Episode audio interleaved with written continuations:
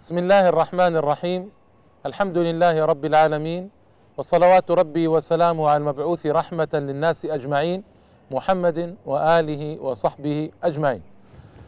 أما بعد الإخوة والأخوات السلام عليكم ورحمة الله تعالى وبركاته.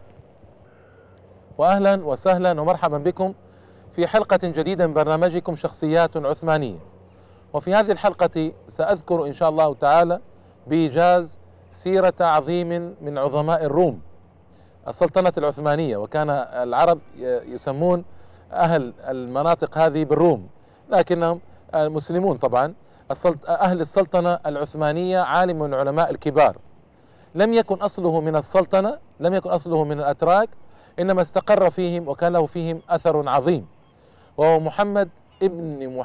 ابن محمد بن عوض المشهور بمنلى عرب عند العثمانيين منلى عرب هذا الرجل ولد في أنطاكيا وتنقل في طلب العلم في أماكن عديدة وذهب إلى تبريز وأخذ من علمائها وعاد إلى حلب واستقر أيضا في مصر عند الأشرف قايت باي في أواخر الدولة المملوكية.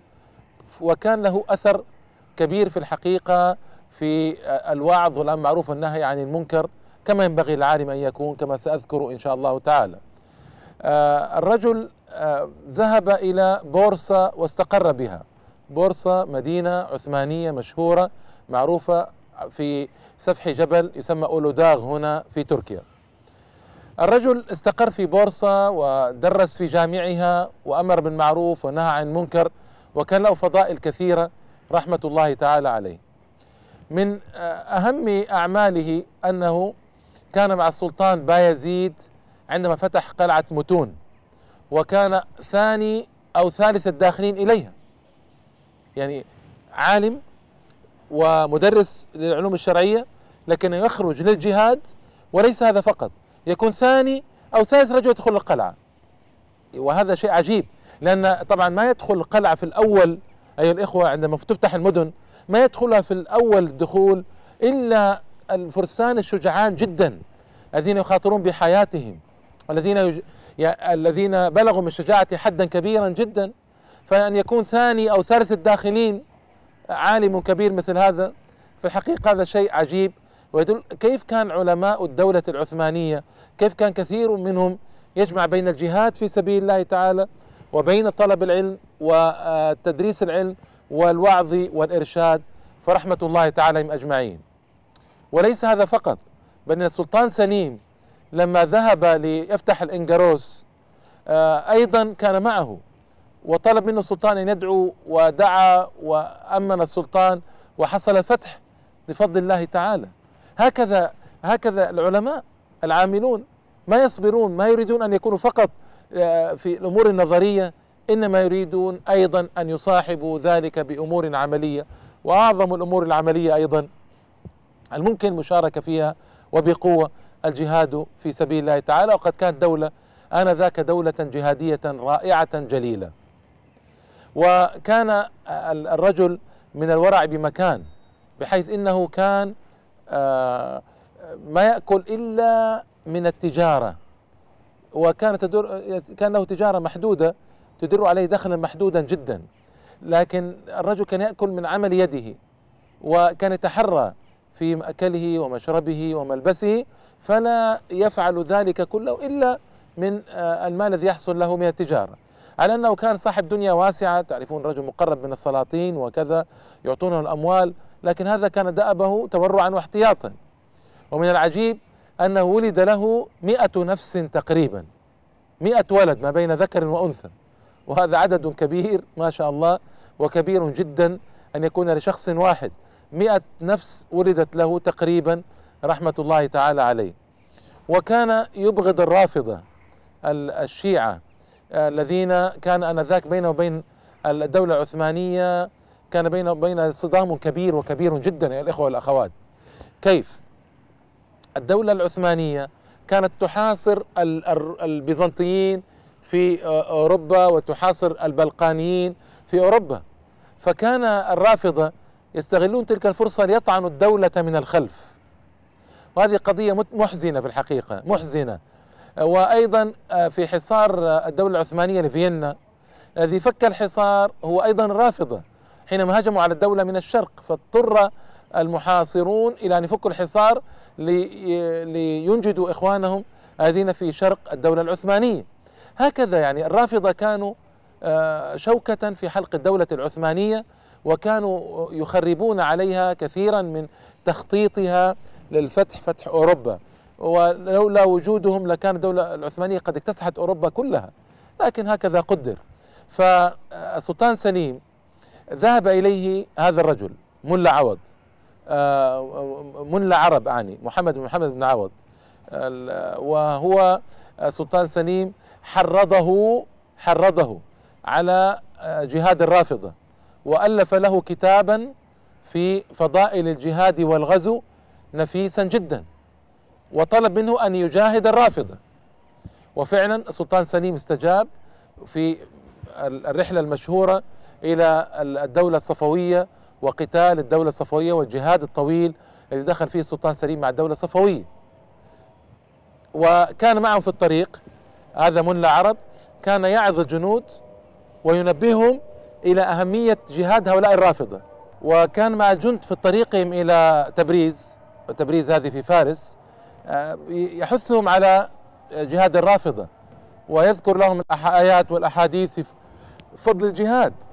فكان كان محمسا ومحركا لما يعلمه من خطر هذه الفئة خطرهم عظيم أيها الإخوة والأخوات. وللأسف نحن يعني إلى اليوم كثير من الناس مخدوعون بهم وإلا فخطرهم كبير وكبير جدا هؤلاء الرافضة. فلما حاصر السلطان سليم تبريز تبريز لما حاصر تبريز آه، كان معه آه، زين العرب هذا أو ملا عرب كان معه فالسلطان طلب منه أن يدعو فكان السلطان يؤمن. وجنود يؤمنون طبعا. وفتح الله تعالى تبريز للسلطان سليم بفضل الله تعالى. واستجاب الله دعاء هذا العالم الكبير. وطبعا بعد ذلك بعد الفتح الرجل انتقل إلى الروميلي. الروميلي هي البلاد الأوروبية التي تقع تحت السلطنة العثمانية. وصار يجول في أهلها ويأمرهم بالمعروف وينهاهم عن المنكر ويعظهم. يعني اسمعوا كيف حياة الرجل تقلب دائم وسفر دائم من أجل تبليغ دعوة الله سبحانه وتعالى والعمل لدين الله تعالى. ما أحسن هؤلاء يا إخوة؟ ما كان أحسن حالا وما أعظم شأنهم في الحقيقة. وكان أيضا لما كان في حلب آه، كان حضر إليه رجل من أتباع الإيجي وهؤلاء آه، كانت الطائفة طائفة من الرافضة في أردبيل.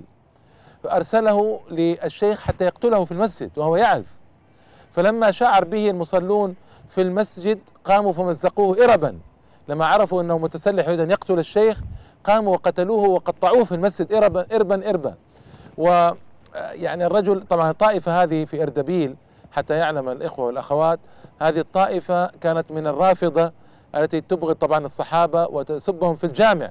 فكانوا يسبون الصحابة في الجامع ويسبون معهم أيضا آه، آه، زين العرب آه، محمد بن محمد بن عوض أيضا في الجامع أيضا يسبونه مع الصحابة.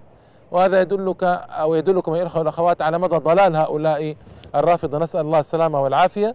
ولم يكتفوا بذلك حتى أرسلوا إليه شخصا يقتله في مجلس وعظه كحال هؤلاء إذا عجزوا عن مواجهة الحجة بالحجة. نسأل الله السلامة والعافية. والرجل آه، كان محبوبا عند السلطان السلطان آه، بايزيد محبوبا عند السلطان سليم مقربا لهما لما يعرفان من صدق الرجل وعدله وأمر بالمعروف ونهي عن المنكر فكان يسمعان منه رحمة الله تعالى عليهم أجمعين. وكان الرجل قوي الحافظة سبحان الله لدرجة عجيبة. الصفحة يكون فيها خمسة وعشرون سطرا فيمر عليها مرورا فيحفظها كلها. وهذه من العجائب التي رويت عن الأقدمين وقلما رويت عن المتأخرين. يعني يمر عليها مرة واحدة فيحفظها كلها ويفهمها أيضا بحيث يدرسها بعد ذلك. وهذه من من العجائب التي يكرم الله سبحانه وتعالى بها من شاء من عباده. قوة الحافظة نعمة أيها الإخوة والأخوات نعمة ونعمة كبيرة. وألف كان يكتب. كان يكتب ويؤلف ويدرس. يعني سبحان الله جمع المجد من أطرافه. فلم يكتفي لأن بعض العلماء عندهم تدريس فقط. لا يؤلفون ما تركوا تأليفا. بعض العلماء يؤلفون ولا يدرسون. وهو قد ألف ودرس. جمع بين الحسنيين. وأكثر العلماء طبعا لم يجاهدوا فهو جاهد. قلت لكم جاهد في قلعة متون مع السلطان بايزيد في فتحه وكان ثاني الداخلين. وجاهد مع سلطان سليم فتح الأنقروس وجاهد مع سلطان سليم الرافضة في تبريز. يعني على هذا المستوى كان رحمة الله تعالى عليه. ولم يكتفي بذلك بل كان ينصب نفسه للتوعية بمخاطر الرافضة. وقد بلغوا في عصره حدا لا يجوز السكوت عليه أبدا. يعني توسعوا. وكانت آنذاك الدولة الصفوية قد أجبرت الناس في إيران بحد السيف على التشيع. ونحن نعلم أن فارس أو ما يعرف بإيران اليوم كانوا كلهم سنة. ما كان فيهم شيعة. حتى جاءهم الشاه إسماعيل الصفوي وذبح كثير منهم ذبح النعاج الخراف حتى يجبرهم على التشيع وإنا لله وإنا إليه راجعون. ثم بعد ذلك ما دخلوا في التشيع صاروا شوكة كبيرة في حلق وجنب الدولة العثمانية. فلما تعاظم خطرهم كان الواجب عليه وعلى أمثاله من العلماء أن يوضح خطرهم للناس ويبين أن هؤلاء ضلال ويبين أن هؤلاء آه، لهم مآرب ومقاصد خبيثة. وهكذا صنع رحمة الله تعالى عليه. ما اكتفى يعني أنا يعجبني هذا الصنف من العلماء جدا. أولا لقلته يعني نتمنى وجوده اليوم قليل هو اليوم هناك من العلماء من يأمر وينهى وينكر لكنه جمع المجد من أطرافه رحمة الله عليه. ولم يلتفت إلى بلدة إلى بلده الأصلي ولم يقل أنا من بلدي كذا. فهو أصلا أصله من ما وراء النهر. أصله من ما وراء النهر يعني من الأتراك ما وراء النهر. لكنه ما اقتنع يعني أن يبقى في بلده. بل انتقل إلى حلب ومكث فيها مدة وذهب إلى تبريز ومكث فيها مدة. وذهب إلى الدولة العثمانية وأقام ببورصة وأقام بغيرها مدة. هكذا العالم يا إخوة. لا يلتفت إلى بلده إن كان هناك خير ونفع إلى في غير بلده. فيفيد بلده ويفيد غير بلده أيضا. يعني قضية النزعة هذه النزعة القومية للعالم. العالم أكبر من ذلك وأعظم. لا يكون العالم أبدا صاحب نزعات قومية. إنما يفيد الناس أينما حل وارتحل وأينما مكث هذا العالم. إذا سيرة رائعة وسيرة جليلة لهذا العالم تبين جمعه بين الأمر معروف والنهي عن المنكر والجهاد والتوعية للناس والوعظ والتدريس والفتوى والتأليف. سبحان الله العظيم. ما أحسن حال كثير من علماء ذلك الوقت. توفي سنة ثمان وثلاثين وتسعمائة وصلي عليه ببورصة ودفن هنالك وصلي عليه غائبا. في المسجد الجامع الأموي في دمشق فرحمه الله تعالى وأعلى درجته وإلى اللقاء أيها الإخوة الكرام والسلام عليكم ورحمة الله وبركاته.